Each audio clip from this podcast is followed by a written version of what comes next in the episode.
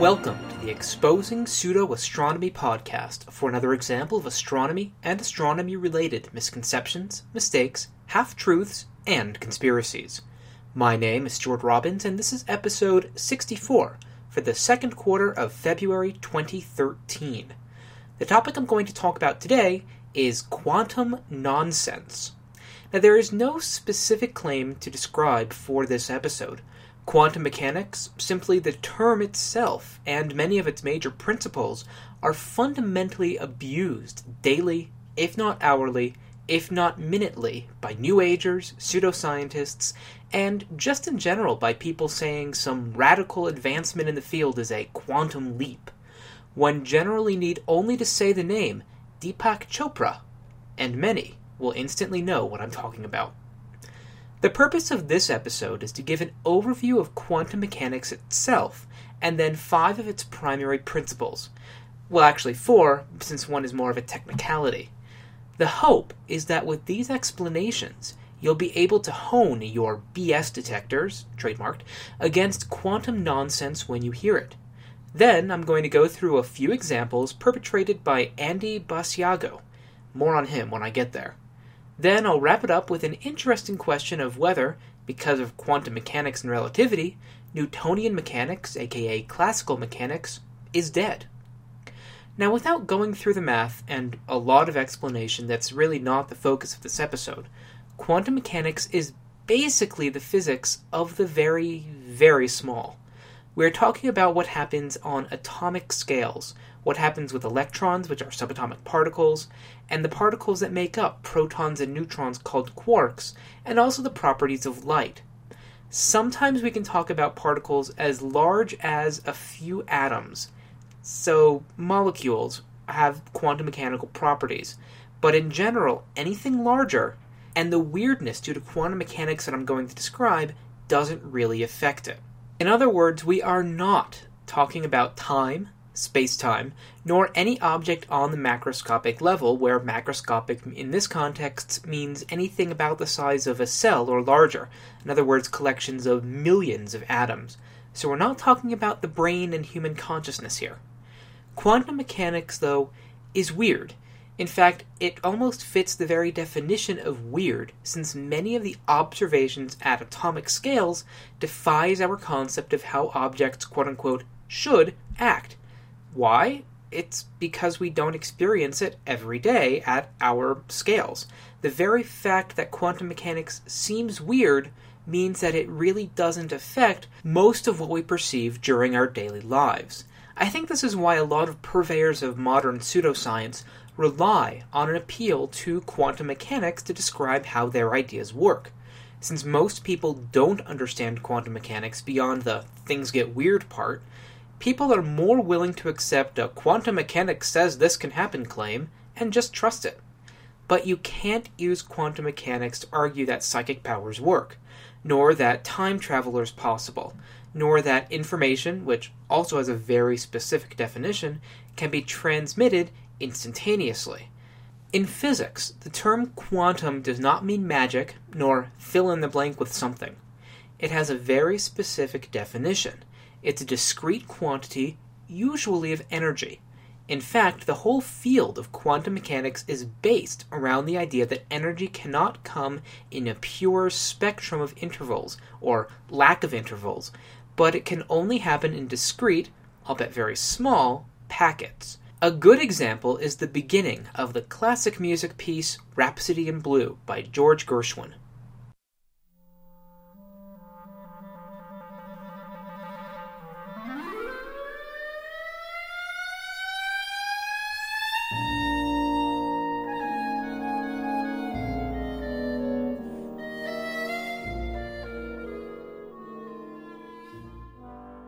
The trill, the clarinet plays a glissando, what sounds like a continuous note that varies over nearly two octaves of pitch. If you were to analyze a good recording of a good clarinetist, you would be hard pressed to find discrete individual notes. It would seem like a continuous range. That's how energy was thought of before quantum mechanics. What forms the foundational idea of quantum mechanics is that if you go small enough, if our recording were good enough and the analysis software were good enough, you would see that the appearance of a continuous range was actually made up of individual, discrete steps. Each step is an individual quantum, or you could say that the note, at a very small scale, was quantized or quantized. Another way to think about this is what my second semester of quantum mechanics professor said in college. Grades in his class were quantized. We either got an A or an F, nothing in between. There was no range.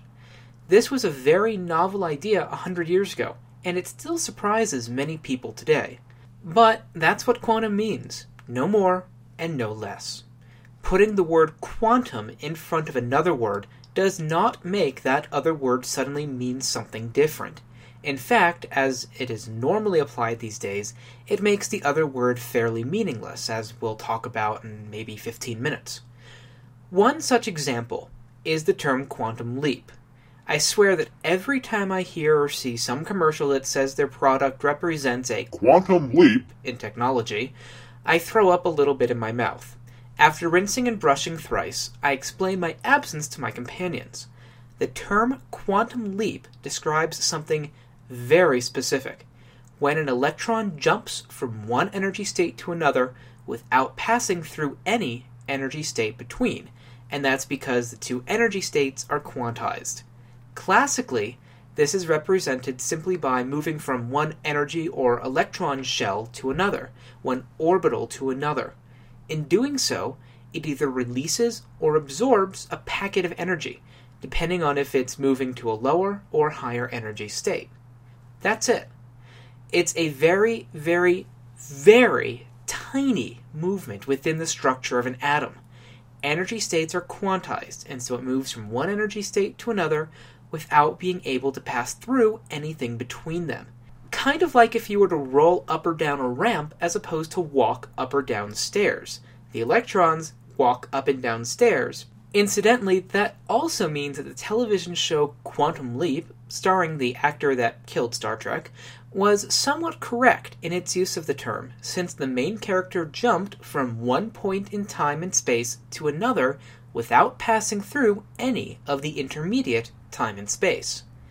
As you may be figuring out by this point, quantum mechanics has a very specific set of rules and governing equations that have been verified to be correct within measurement capabilities, hence why it's a theory in the scientific sense. And because quantum mechanics does not make sense to many people in our everyday world, and the math is hard, physics have been coming up with analogies that are used to describe some of the consequences of the field. An example is that one of the consequences of quantum mechanics is that a particle's state will not be known until it is observed.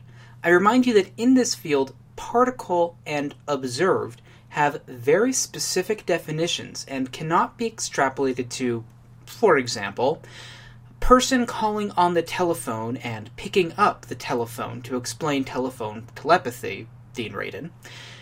In fact, the consequences of this had three different interpretations in the early days of the field, where the Copenhagen interpretation was that the particle actually exists in all states until it is observed. This turns out to be the actual way it works, experimentally determined a few decades ago, but in the early days there were two competing ideas. One being that it exists in a particular state, we just don't know what it is until it's measured. This is where the famous Einstein quote comes from God doesn't play dice with the universe. As far as we can tell, Einstein was wrong in this case. This gets to the principle known as the observer effect in name. Note that this is the observer effect in physics, not the observer effect in psychology nor parapsychology. The basic concept is that you really can't measure something without affecting it. In our everyday world, not in a quantum mechanical sense. I experienced this last Wednesday when pumping up my bike tires. When putting the pump nozzle onto the air intake thingy, sorry, this is not one of the areas of my technical knowledge, some air was let out. My bike pump also has a pressure gauge, and so the act of trying to use that gauge to take a reading on the pressure of the air in the tire changed the amount of air that's actually there. The reason that this is not a great analogy for quantum mechanics is that you know what the result will be in this instance. The pressure, when you measure it, will be lower than what it was before because of the air escaping. The observer effect has a very specific meaning in quantum mechanics.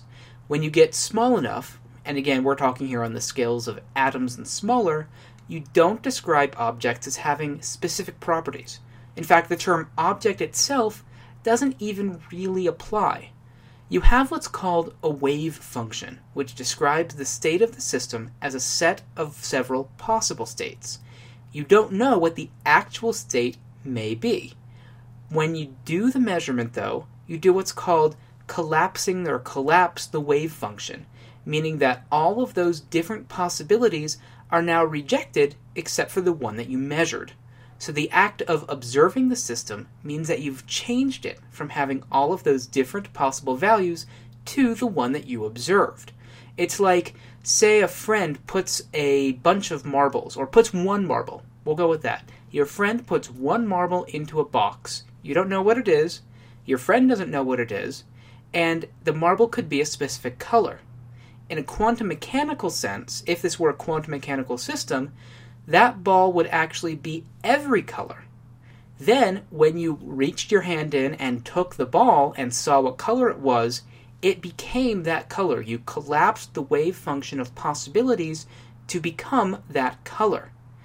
This again gets into sort of the interpretation of quantum mechanics.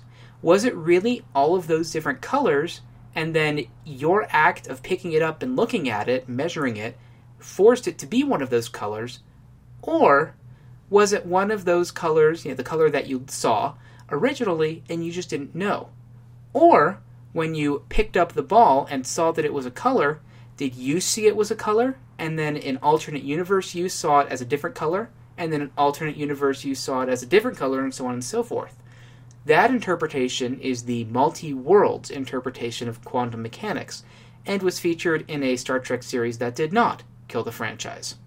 Yet another way to think of this is the idea of Schrodinger's cat, where Schrodinger is effectively the founder of quantum mechanics, so we use his cat. I'm not actually sure if he had a cat or not, but it's called Schrodinger's cat for this thought experiment. The idea is that a cat is placed in a sealed box from which no information can escape until the seal is broken. A piece of radioactive material is placed in there that will slowly release a poison that will kill the cat. The release of that radioactive material is a purely quantum mechanical process, and that means that it's random with time. And so, when the box is sealed, the cat could either be alive or dead, depending upon how much radioactive material has been released and how much poison the cat has soaked up, I suppose. When you actually open the box and look, then you know that the cat is alive or dead. But until you make that measurement, that cat can be thought of as both alive and dead at the same time. It's weird, I, I realize this, but that's how quantum mechanics works. But with all of that said, the observer effect does not mean that you have to have a human consciousness to make something real. New Agers constantly use this, so I'll talk more about it later. For the fifth piece of background, before we get to those juicy, succulent coast to coast AM clips that you just want to sink your teeth into, I need to talk about one final concept with a very specific definition, and a mathematical one at that delta x times delta p is greater than or equal to h bar over 2. What this means in words is that the change in position multiplied by the change in momentum must be greater than or equal to half of h bar, where h bar is h divided by 2 pi, where h is Planck's constant, which is a very, very, very, very small number. Now, unless you're a physicist or have really studied the field, you are probably thinking some combination of, huh? Or, what the heck does that mean? In plain English, this is the Heisenberg uncertainty principle, which is not the same as the observer effect. In even plainer English, the consequences of this is that when we measure a particle's position or momentum, the more precise that we measure one value, the less precise that we can know the other. This isn't because of our measuring equipment, rather, it seems to be a general rule of the universe that the particle's other quantity really, literally, becomes less defined and knowable the more that we know about the other quantity. For anyone who knows about the guy, it seems quite apropos when talking about something being not defined and knowable to get into my first uh, quote unquote guest for this episode, Andy Basiago. He's a lawyer and someone who is either an incredibly good storyteller or someone who needs to be put in a padded room, although he's fairly high functioning. I'm not going to go through this necessarily as an ad hominem, rather, I'm going to give it to you as context for the person and perhaps to add a little bit of humor as well. Basiago first came onto my radar back in 2009 when, a year earlier, he went public demanding that National Geographic publish his study, where he blew up images from the Mars rovers to about 5,000% size and claimed to have found life forms within the pixelation artifacts. I later followed this up when he went on Coast to Coast AM back in November 2010, when he claimed, well, this is how Rational Wiki puts it. After friends and family apparently failed to seek a diagnosis for Basiago, he suddenly remembered in 2010 that he had been a child participant in a top secret DARPA program experimenting with time travel and teleportation in the early 1970s. These technologies were invented, of course, by that old conspiracy theorist dead horse, Nikola Tesla. It's from this show that four clips will be taken and talked about momentarily. He also claims that he went to Mars and met a young boy named Barry Soetoro, who told him that he would become president of the United States. And Andy Basiago says that he himself will be running and will win the US presidency in 2016. The reason that I'm going to use quotes from Basiago for this episode on quantum nonsense is that he's a good example of a pseudoscientist who uses the terms in a would be physics context, as opposed to a bunch of stuff from, say, Deepak Chopra. These first two clips are examples of using the term quantum itself. In fact, I spent four phantom summers in New Mexico the summers of 1970, 71, 73 accessed from the fall of 71 and the summer of 1972 living in New Mexico with my father. So there was an extensive cover up of our presence in New Mexico uh, in this sort of quantum displaced uh, kind of way. In fact, that was the only time that I was involved in actual wormholing, where as I was moving through the quantum plenum, uh, I was moving through a, a, a series of, of arching uh, tunnels that were sort of chaotic as I moved uh, onto my destination. Those were two examples that are very common in the New Age world. Stick the word quantum in something and it makes it sound sciency. After all, sounding sciency is good enough for Jesse Ventura to believe you, although that was episode 57. Unfortunately for these folks, this is not true. Sticking the word quantum in front of displacement makes it fairly meaningless, if anything, it could be the same as a quantum leap, a very, very, very tiny movement, and not something that has anything to do with an extensive cover up. In the other quote, sticking the word quantum in front of the word tunnel also does not make it more meaningful. If you had to link it to something sciency, then again it would have to do with movements inside of atoms, where electrons could tunnel their way from one state to another, again without passing between the intervening energy states. It doesn't have to do with wormholes that he could walk through. So the very act of sending the same child or a different child to the same quote unquote event was, I guess, as a result of the Heisenberg uncertainty principle changing that event a little bit. Now that you know what the Heisenberg uncertainty principle actually is, that you can't know both the position and momentum of a particle to arbitrarily high precision, you can see that this idea, or the idea of time travel paradoxes, has absolutely nothing to do with it. This is an appeal to a scientific term and equation that has zero bearing on the actual claim. This shows A, Basiago's complete lack of understanding of quantum mechanics, and B, fairly good evidence, if you didn't have it already, that his claims are made up. When you go back and, and visit yourself in the past, you're, you're somebody from, from the future visiting your alpha timeline, but mm-hmm. then if you interfere with your destiny at that moment, um, basically uh, Schrodinger's cat takes over and a new timeline branches off that's affected by your visit, but then you return to the future that you left. I would absolutely love to stick Schrodinger's cat after it's been trapped in a box with poison on Basiago after Basiago says something like this. That is assuming, of course, that the cat survived its ordeal within the box. This is very much like the previous example, where Basiago made a conjecture from his story and then inserted a thought exercise from quantum mechanics to try to make it sound more believable, when, in actuality, the insertion shows once again that he has no idea of what he's actually talking about.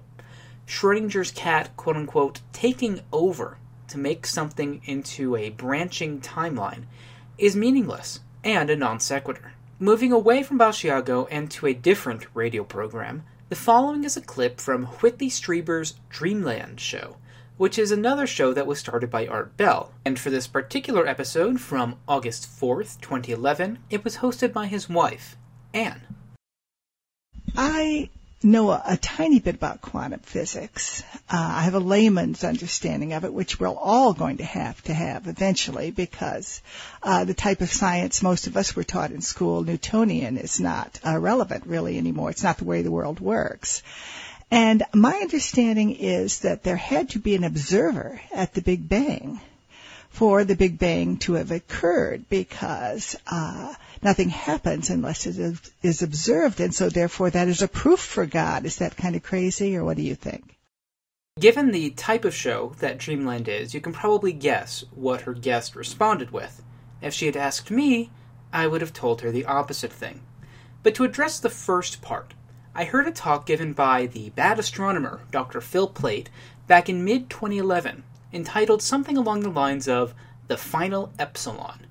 Epsilon is a Greek letter. In physics and math, epsilon is used to mean a very little bit. For example, I wrote down a recipe that calls for 1 part butter, 4 plus epsilon parts peanut butter, 8 minus epsilon parts powdered sugar, and 4 parts semi sweet chocolate.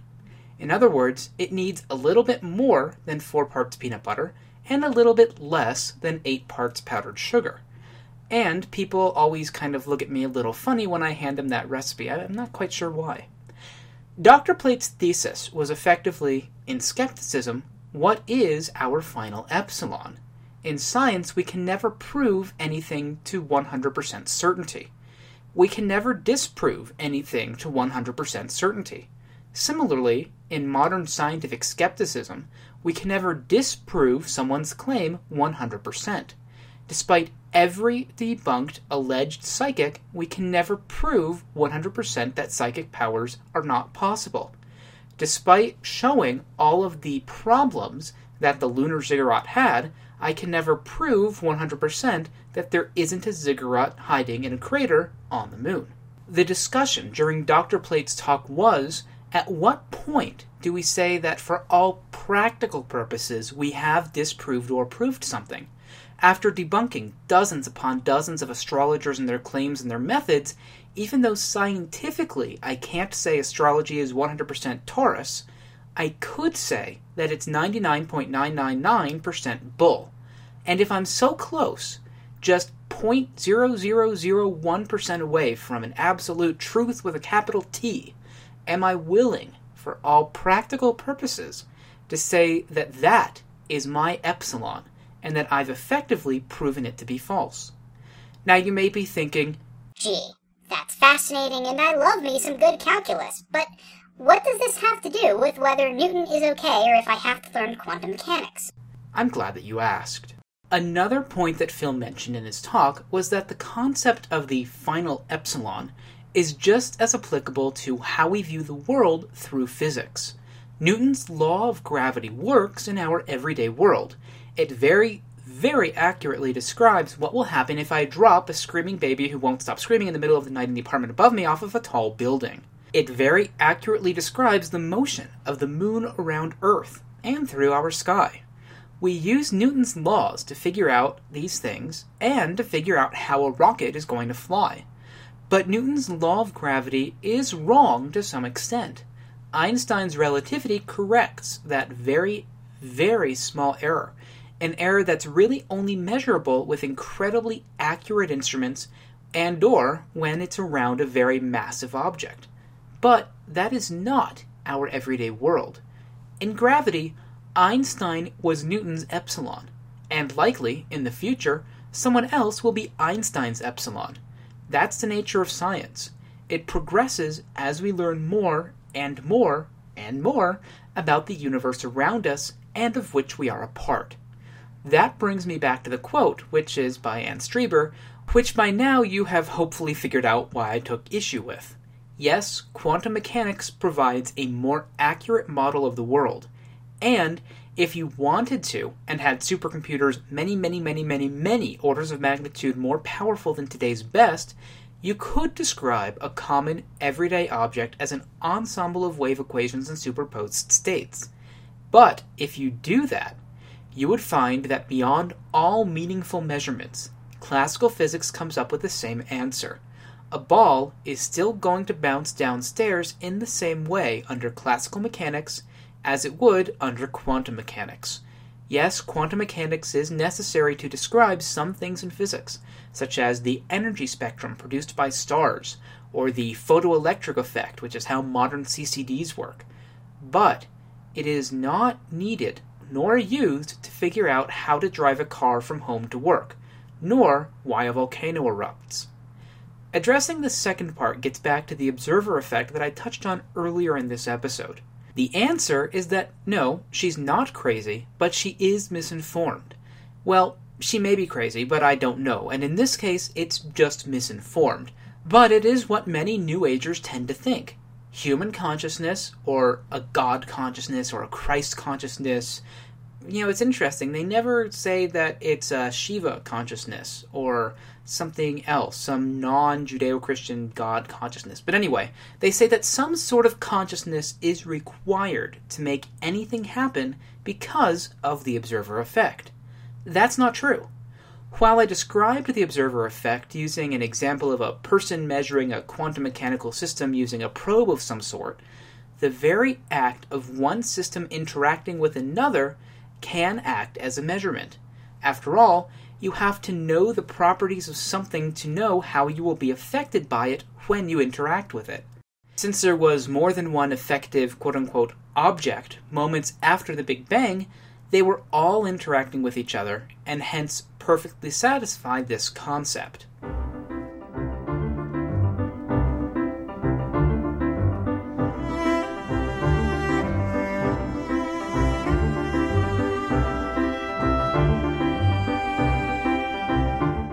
There is no new news this episode, and I'm running a bit long, so there's no Q&A either. There is one piece of feedback, finally. Uh, Tom, the writer of the Dealing with Creationism in Astronomy blog, wrote in about my ramble at the end of the last episode about the fringe people being ignored by mainstream scientists because they don't play by the same rules.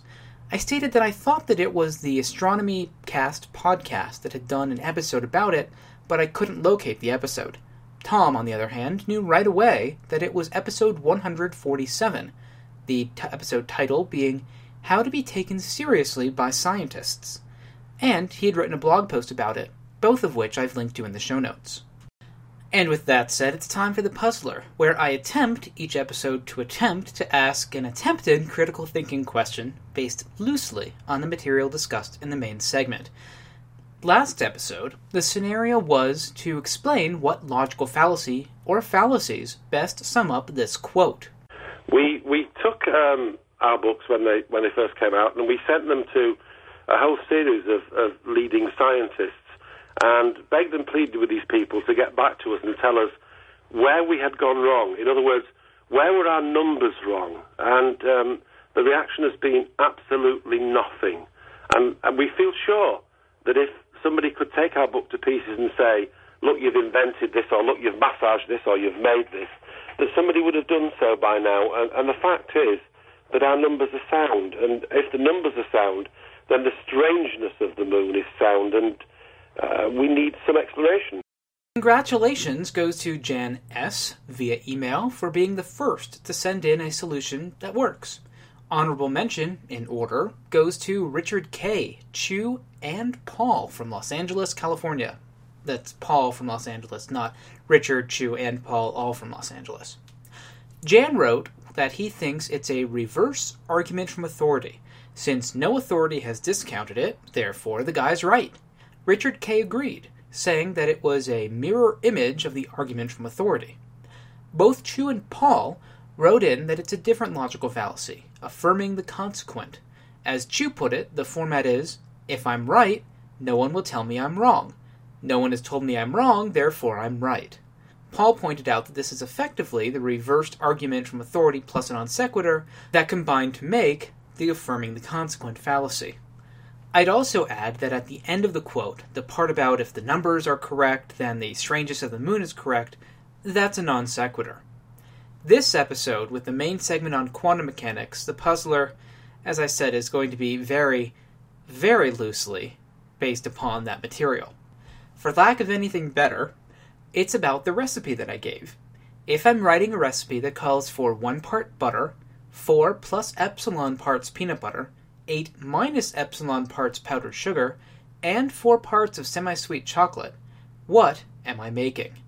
Try to figure out the answer and send it in to puzzler at sjrdesign.net. I will discuss it during the next episode, and no, it is not anything that I brought to TAM last year. With that in mind, the next episode will probably be about Jose Escamilla's film Celestial and the true color of the moon. So if you have ideas for a puzzler topic on it, please, please send them in. You can tell that I'm stretching here. I do have an announcement for this episode, but I'm actually going to put it off to the next episode once there's an official announcement. So, with that in mind,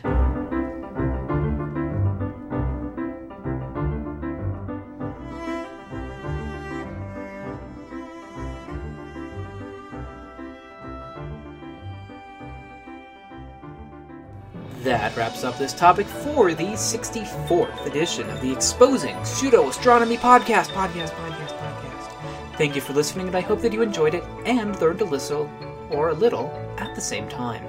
For more information about this podcast, please visit the website at podcast.sjrdesign.net. If you have any feedback, please do use 1. The feedback form on the website, 2. Send an email to podcast at sjrdesign.net. 3. Leave a comment on the page for this episode on the website. 4. Leave a comment on the page or the blog post for this episode. 5. Leave a comment on the Facebook page for the podcast. Or 6. Send me a tweet at pseudoastro. I do read every message and appreciate the feedback and am perpetually behind in responding. If you do have suggestions for topics, please feel free to make them. Also, please write a review and rate the podcast on iTunes or your podcast website or service of choice. If you liked it, then you should tell your friends and family and two random people that you'll never meet in real life, so on the internet.